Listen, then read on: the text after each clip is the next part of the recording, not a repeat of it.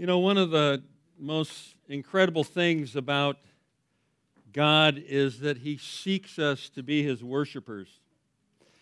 And uh, before we go to Psalms 100, as we continue our series in the Psalms, I want you to go to um, John chapter 4.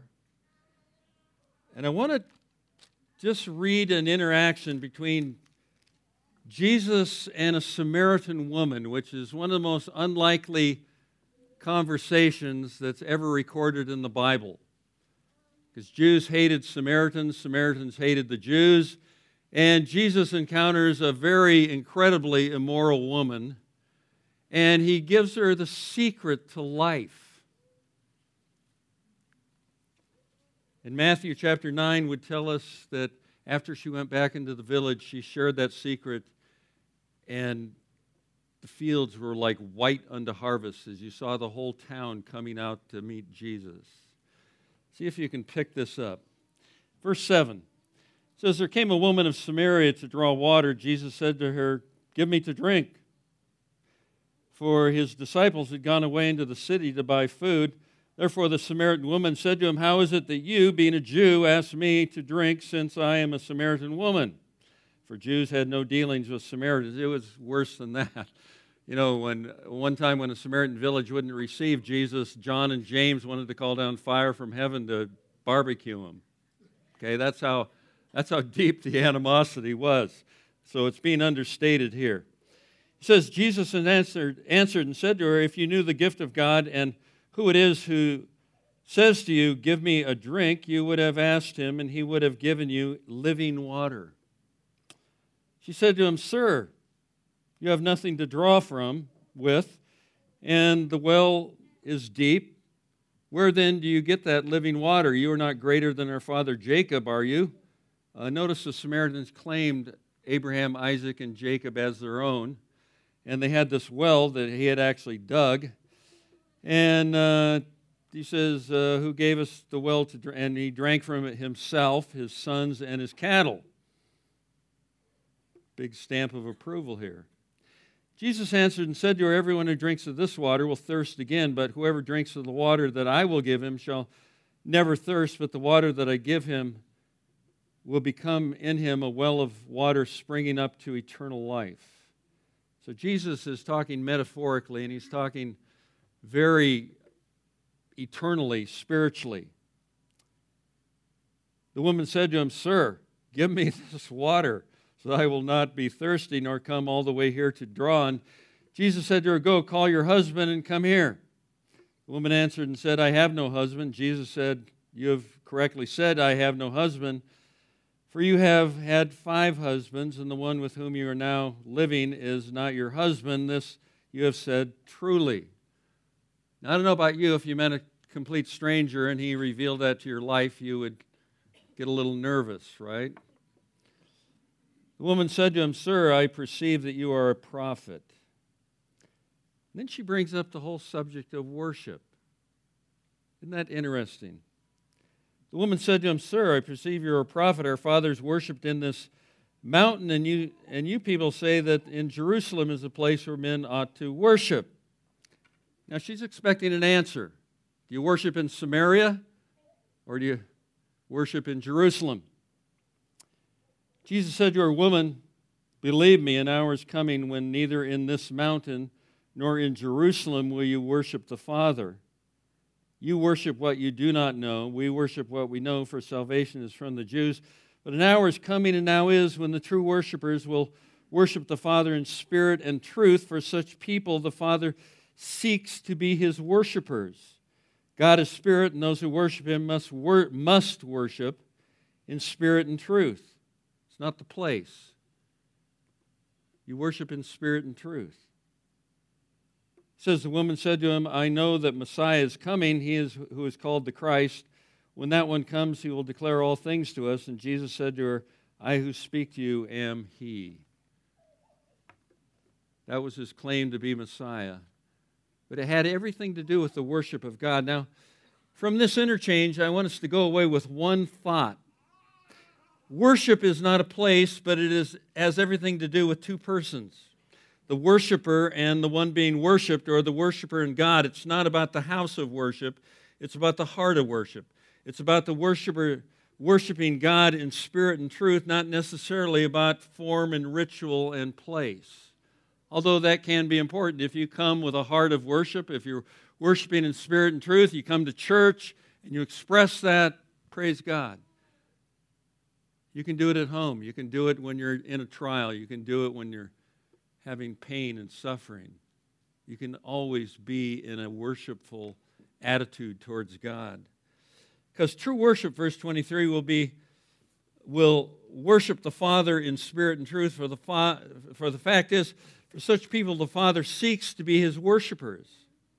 He seeks us out to be his worshipers because he knew we would worship him, so he entered into a relationship with us. He drew him to, us to himself because true worship is an issue of the heart. It's the issue of the mind and spirit of a uh, redeemed person in love with God. It's the essence and expression of a grateful, redeemed, and forgiven sinner towards the one who has redeemed him, toward his sovereign, who he recognizes as the one who is over him. You know, everybody is under authority, whether you recognize it or not, is the issue. You're always under authority. And ultimately, we are always under God's authority. And the question is are you going to worship Him in spirit and truth, or are you going to discard Him and not?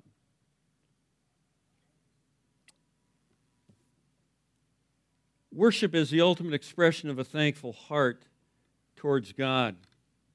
It's the ultimate expression of someone who realizes the depths of God's grace and the mercy and forgiveness that He's extended to us. Therefore, worship is at the very heart of our relationship with God. That's where it's at. It's not good enough to just know God. You know, everybody knows there's something out there, you know, the, the holy other or the, the, uh, the force or whatever. They know there's something beyond this, but we enter into a worship relationship where we bow down, we submit to the one true God with joy, with reverence, with holiness, with, with uh, ecstasy, as we're going to see. Now, with that in mind, let's look at Psalms 100 and let's begin by reading it together. It's just a very simple psalm, it's five verses. Uh, I think it's one of the most, the old, they used to call it the old 100th. It was so famous in Spurgeon's day and the, the day of the reformers that they just called it the old, let's sing the old 100th. I don't, I don't know if it's to music right now, but it would be fun to sing it sometime. Don't ask me to lead it. That wasn't nice, Bill. Listen to what he says. He says, Notice it's an exhortation to the entire world. This is not just an exhortation to David or to Israel or whoever wrote the psalm. This is an entire exhortation to the entire planet, in fact, to the entire universe. It says a psalm for thanksgiving. In other words, to remind you that you are to live with an attitude of thanksgiving toward the one true God. He said, he says, Shout joyfully to the Lord, all the earth. Serve the Lord with gladness. Come before him with joyful singing. Know that the Lord himself is God. It is he who has made us and not we ourselves. Boy, how we need to learn that today. We are his people and the sheep of his pasture. Enter his gates with thanksgiving and his courts with praise. Give thanks to him. Bless his name. For the Lord is good. His loving kindness is how long? Everlasting. His faithfulness to all generations. Short, sweet, to the point. Now, as we look at this wonderful psalm, I want us to consider basically four areas of worship, each having three subpoints to it. And therefore, I want us to look at the heart attitude of worship in verses 1 and 2, then the heart knowledge of worship in verse 3, then the heart practice of worship in verse 4, and then finally, I want us to look at the one worthy of all worship in verse 5, why he is worthy of it. So let's begin by looking at the heart attitude of worship. Look at verses 1 and 2. Let's just read it again slowly. Shout joyfully to who? To the Lord, all the earth. Serve the Lord with gladness. Come before him with joyful singing. Singing was joyful this morning, wasn't it? I was caught up in it. It was awesome. I love to come before the Lord with a joyful heart. Now, in this passage, the psalmist points out three things that show a believer's attitude about God and how that attitude should be expressed. And in fact, he commands the whole earth. Get that into your head. God commands the whole earth. Why? We're going to see in a moment that he's the creator and sustainer of life. He's the one who gives life and breath. Therefore, he has the right to command his creatures to worship him. If you read the book of Revelation carefully, you realize even the trees and the plants and everything that has breath praises the Lord. Why? Because he's their creator, but we'll talk about that in a moment. But uh, he commands the whole earth to shout joyfully to the Lord. Love that song, Shout, Shout to the Lord, that we just sang. Love that thing. Why? Because worship is to be expressive, it's to be loud. It, I would use, even use the word bombastic almost. Uh, there's times for quiet worship and stuff and prayer, and, and that's good, but worship itself should be an ecstatic experience, an exciting experience where we're really praising God and we're giving Him everything our lungs can give Him. Then he says, serve the Lord with what? Gladness. Not like, oh man, do I have to do that again? Oh man, I got to go to church. It's Sunday. Oh, I got to go to whatever. It's that day again. We shouldn't approach life like that. It's serve the Lord with gladness, come before Him with joyful singing. And this is no mundane thing. God, our sovereign and our creator, demands our worship.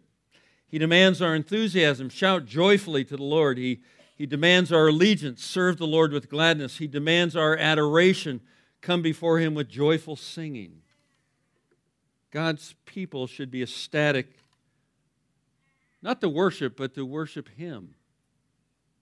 You know, just to go, oh, you know, so, so many times people come to church and go, well, I really didn't like the music, or uh, whatever. You know, that's not their problem, that's your problem. If the music is doctrinally terrible and, and uh, heretical, that's one thing.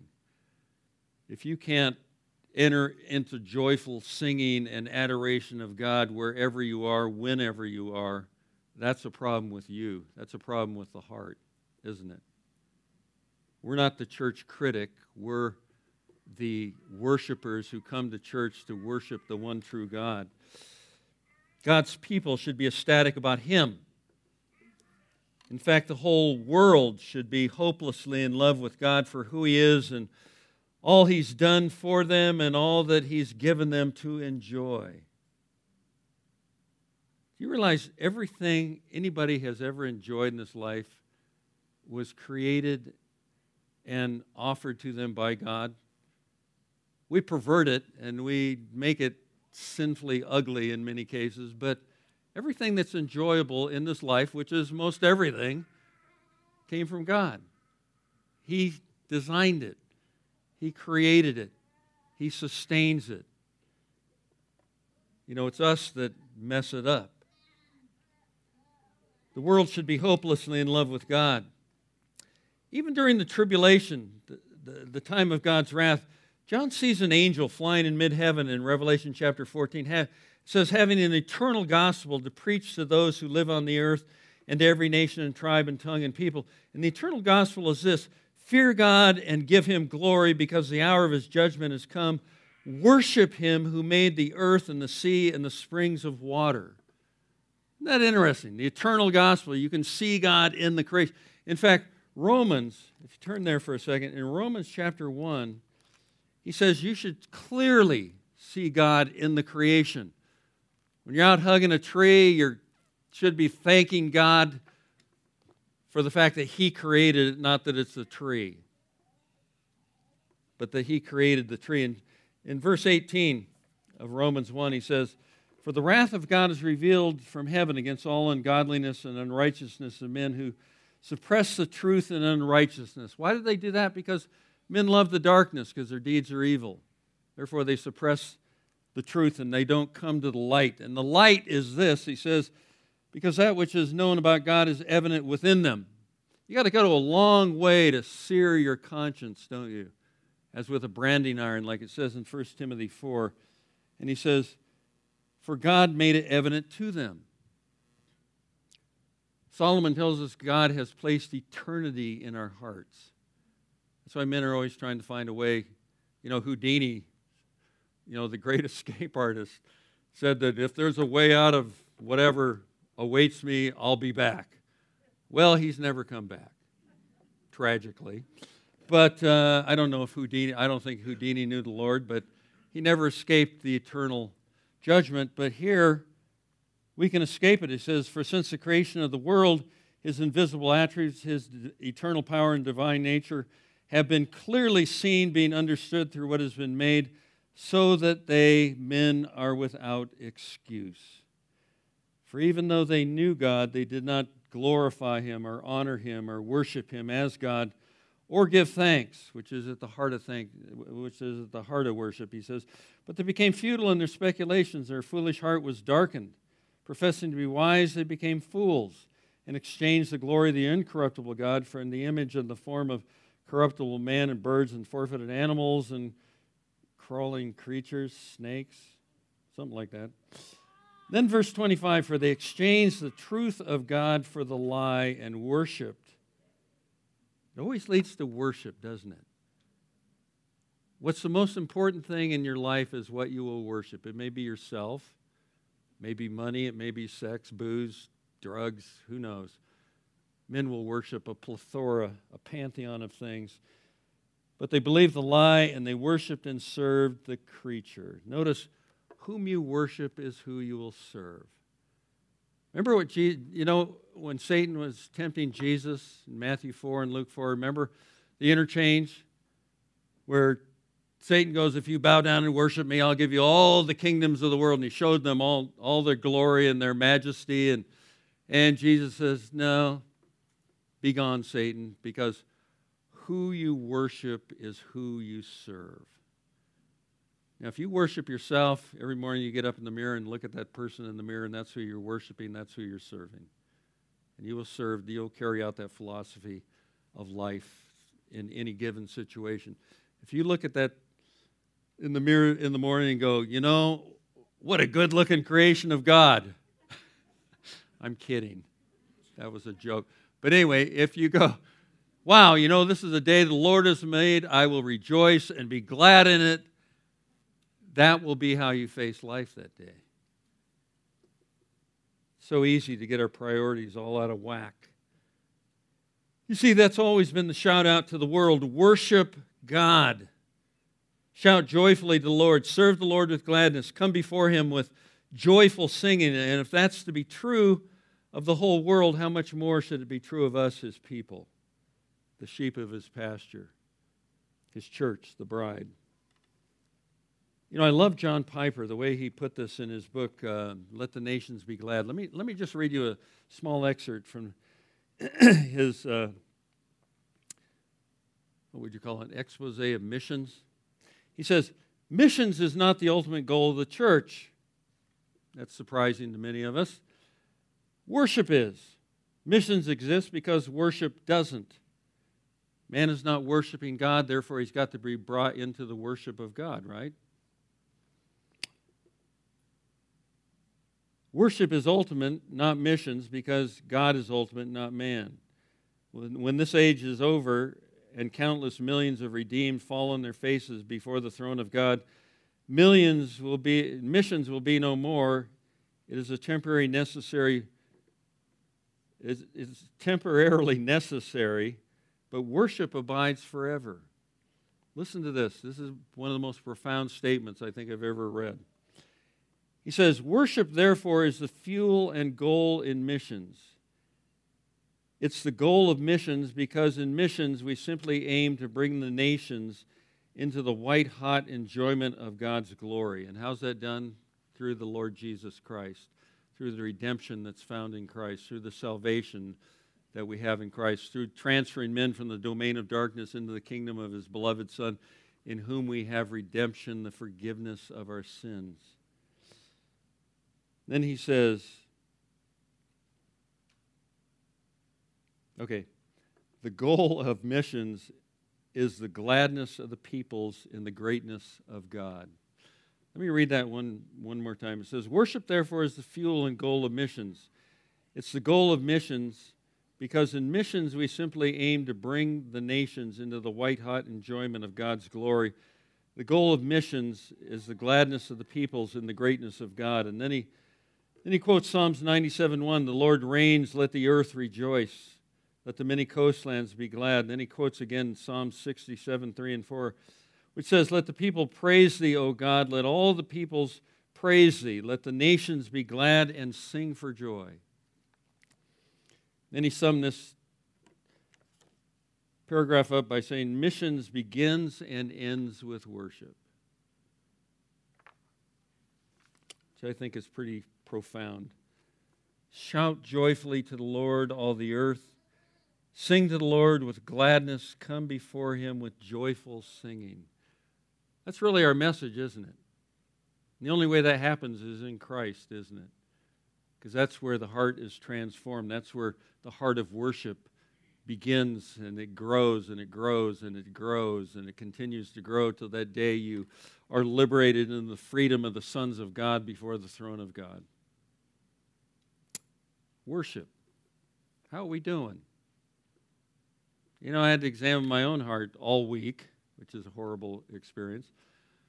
But, but uh, I just realized more and more how much I need to worship with gladness, with joy, with, with a sense of God's presence, and, and really uh, spend that time in prayer and really spend that time just rejoicing in the mundane things of life. Because I tell you, life will roll over you if you forget about worship.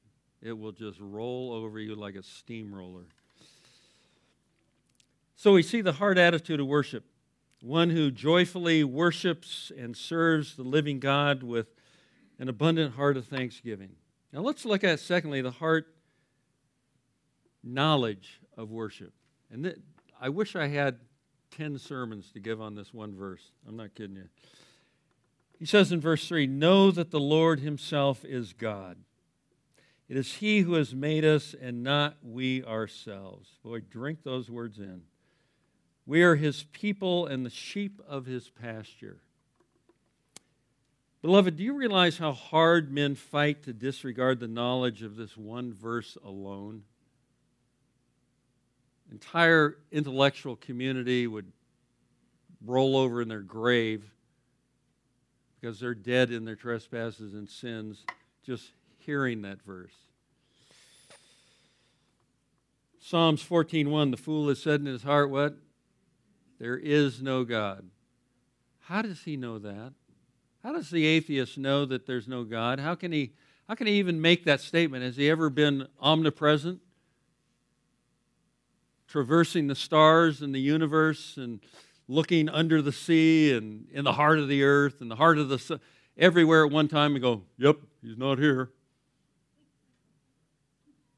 I did that one time with a guy and he almost wanted to beat me up. But it's true. How can man make such a stupid, outlandish statement? We're confined to space and time. God is presented in the Bible as omnipresent, omnipotent, omniscient. Omni means means all. Romans 1:21 we just read it for even though they knew God they did not glorify him as God or give thanks but their foolish heart became darkened professing to be wise they became fools.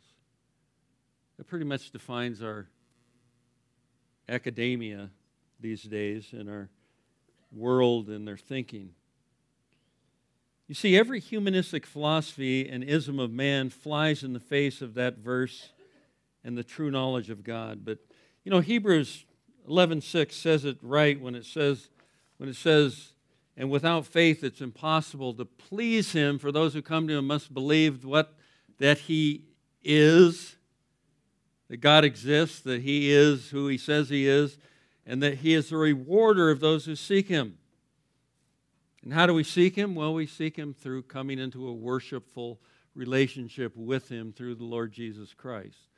That's how we seek God. And we seek Him on our knees, with our hands raised, praising Him and thanking Him for all that He's done, all that He will do, and all He will continue to do for all eternity. You see, the true worshiper knows that God is God. They know that He has made us, that He is our Creator, and therefore we belong to Him. We are His people and the sheep of His pasture, His world, His creation. And it seems so simple, doesn't it?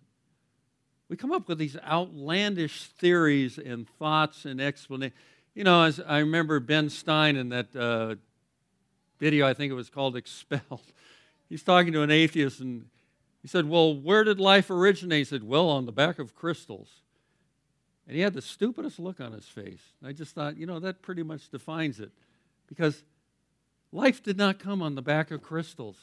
Where did the crystals come from? I mean, you know, it never answers the question. This answers the question. God created us. God has always existed. I am that I am. In the beginning, God.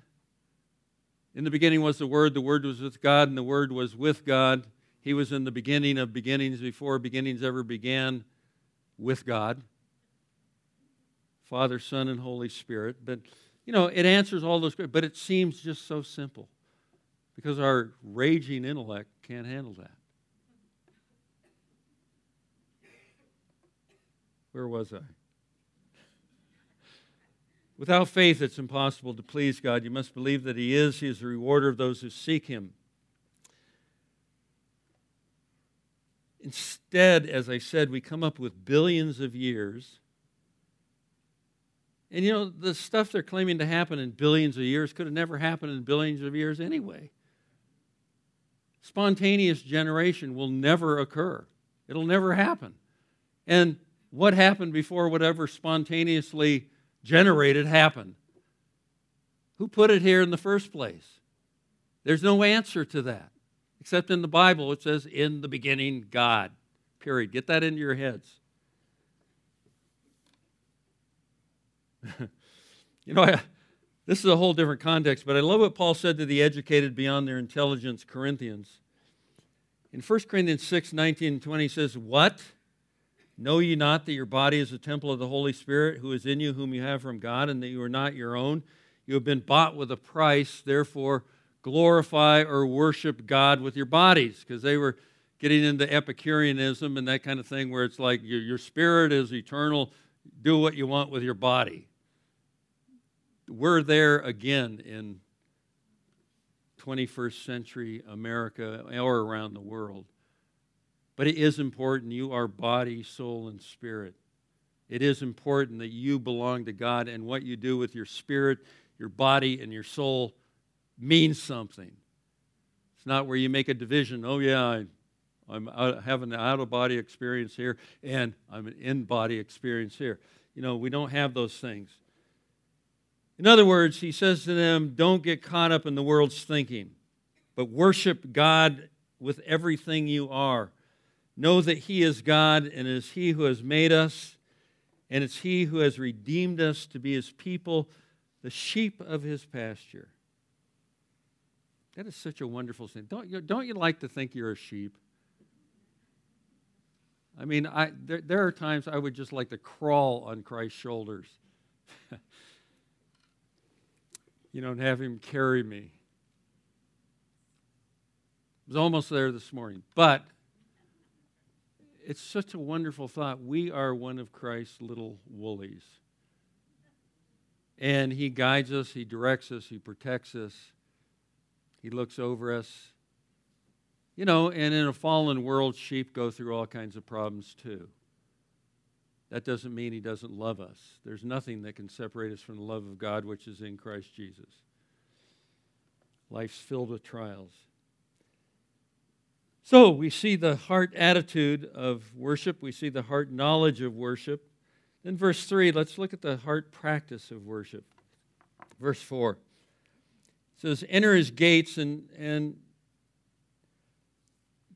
whoever wrote this would probably be talking in a tabernacle sense. I'm not sure the temple had been built at this point. Maybe, maybe it had, maybe it hadn't. Um, but enter his gates with thanksgiving. The idea is whenever you go into God's presence, it's with thanksgiving. And his courts with praise gives thanks to him, bless his name. That's what worship is all about. It's giving thanks to him. It's not like, yeah, I really worshiped. You know, I raised my hands, I did my thing, and, and wow, went away with an ecstatic experience. That may be part of it, but it's worshiping him. Did you worship God? Or did you just have a nice time at church? Did you really worship God? Did you really worship Him in spirit and truth? Are you rejoicing right now in God's Word? Think about it. You know, who am I really worshiping?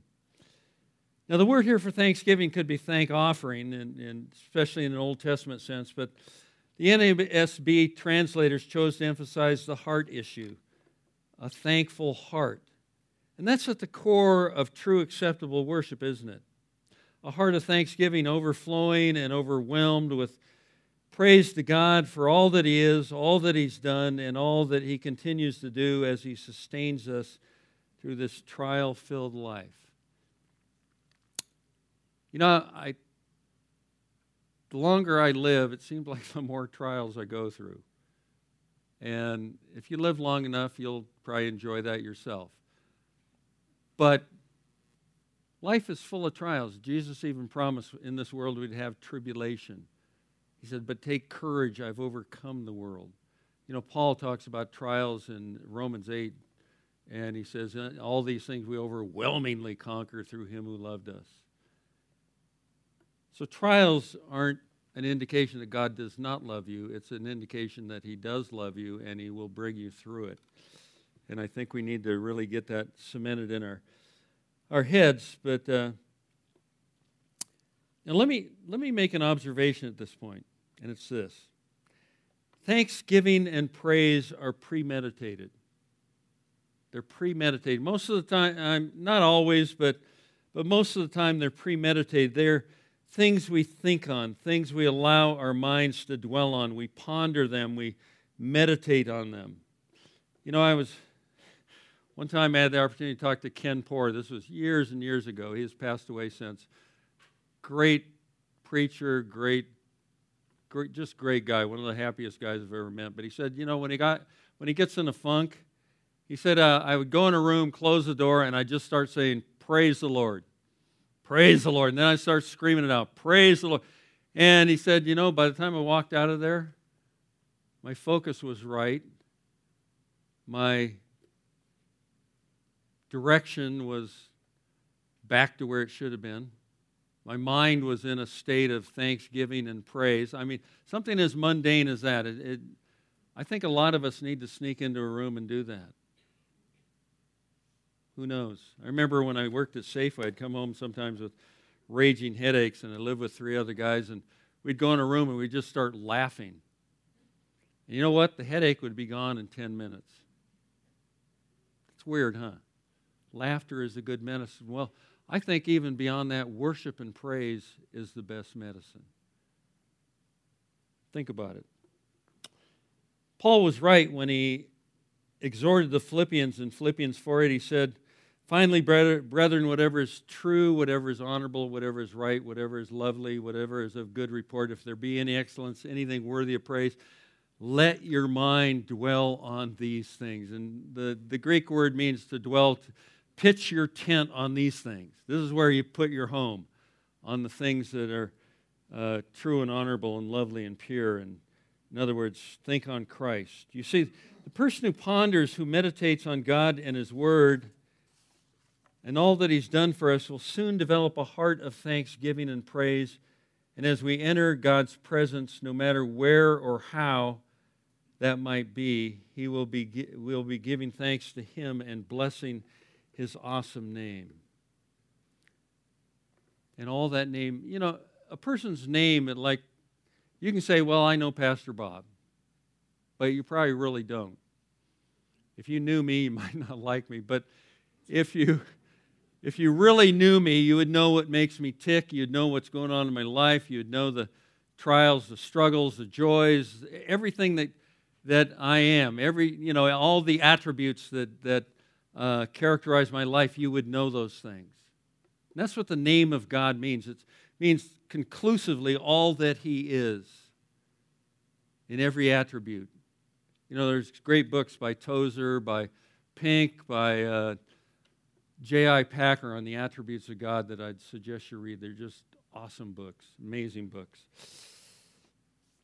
And that brings up our last point. We develop a heart of worship because, it, because the true worship to we develop a heart of worship because the true God is the one worthy of all worship. And verse 5 tells us some of the reasons why. Look at verse 5. He says, For the Lord is what? How often? All the time. That's a phrase that Pastor Ray started. And it's true. For the Lord is good, his loving kindness is everlasting, his faithfulness is to all generations. this verse tells us, first of all, that God is good. What? All the time. And why is he good all the time? Because it's not just who he, what he does, it's who he is. God is goodness personified. Turn to Exodus 33 for a moment. Second book in the Bible. Moses is leading the children of Israel from Egypt in the Exodus. And Moses has just about had it because these people are not easy to deal with. And he just says, You know, if you don't go with us, kill me, get me out of here, do something. Just, I can't take anymore. And God says to him in verse 17 of Exodus 33 Lord said to Moses, I will also do this thing for which you have spoken, for you have found favor in my sight, and I have known you by name. Oh, I love that. Then Moses said, I pray you, show me your glory. Show me who you are, God. Show me the wonder and majesty of who you are. And he had seen a lot up to that point. Notice what God says in verse 19. He said to him, I myself will make all my goodness, I will have all my goodness pass before you and will claim the name of the Lord before you.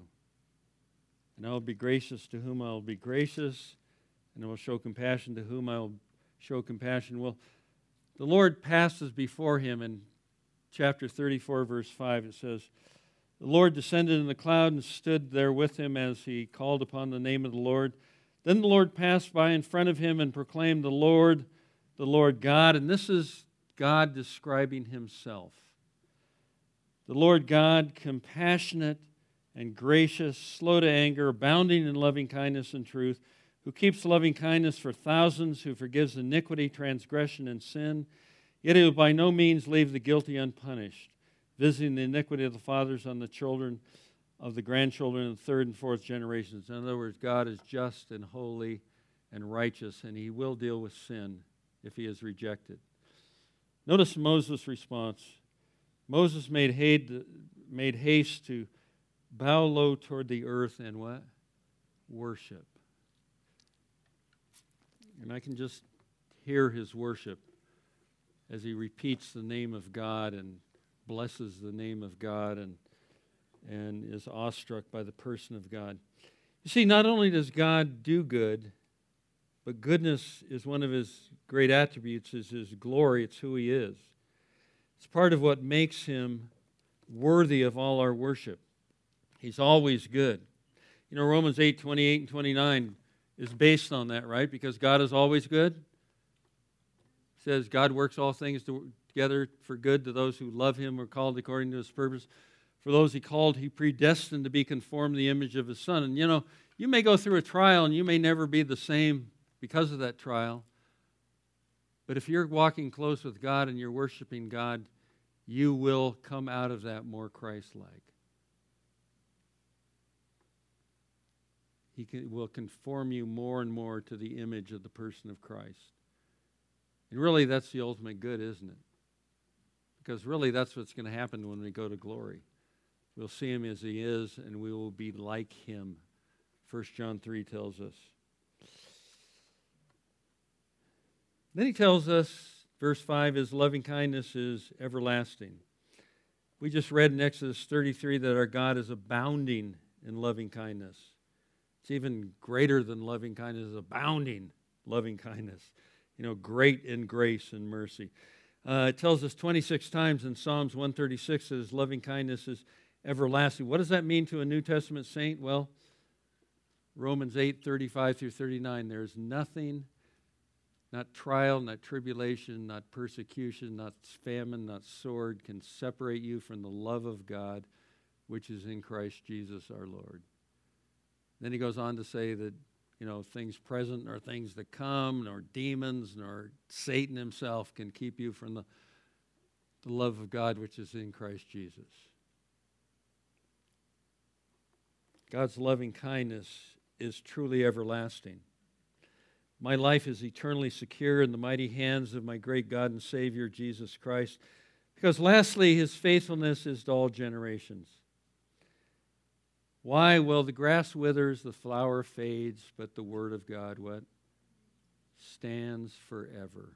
Isaiah 40, verse 8. What God says He will accomplish, He'll bring to pass. That includes everything in the word, this word of truth that we call the Bible. all the prophecies, all the promises. God is faithful to perform His will and His word in every generation. We can take it to the bank because, again, it's not just what he does, it's who he is. God is not just good, he is goodness. He's not just loving, he is love. John 4, 8. 1 John 4 8. He is not just faithful, he is faithfulness itself. That's what we believe about the name and person of God. And God is immutable. That means theologically he is unchangeable. He's unchanging in his promise in what he performs. That's who he is. Therefore, he is the only one worthy of all our worship, and he will be the only one worthy of all our worship for all eternity. As we close, let me just read this again. Shout joyfully to the Lord, all the earth. Serve the Lord with gladness. Come before him with joyful singing. Know that the Lord himself is God. It is he who has made us and not we ourselves. We are his people and the sheep of his pasture. Enter his gates with thanksgiving and his courts with praise. Give thanks to him, bless his name. For the Lord is good, the loving, his loving kindness is everlasting, and his faithfulness to all generations. Hallelujah. It doesn't get any better than that. Let's pray. Father, I just want to thank you that you are all those things and you are so much more. You have done all those things and you've done so much more. You have, Lord, give us a heart of thanksgiving. Give us a heart of praise. Give us a heart of joy in you that transcends this uh, evil world that transcends the sin and the trials and the, the degradation that we go through in this planet as we live out this life. But Lord, keep our eyes and hearts focused on you because you are the living God who made us. You're the living God who sustains us. You're the living God who has given us his unbreakable word. And Lord, we take great comfort in all that. For we pray in Christ's name. Amen.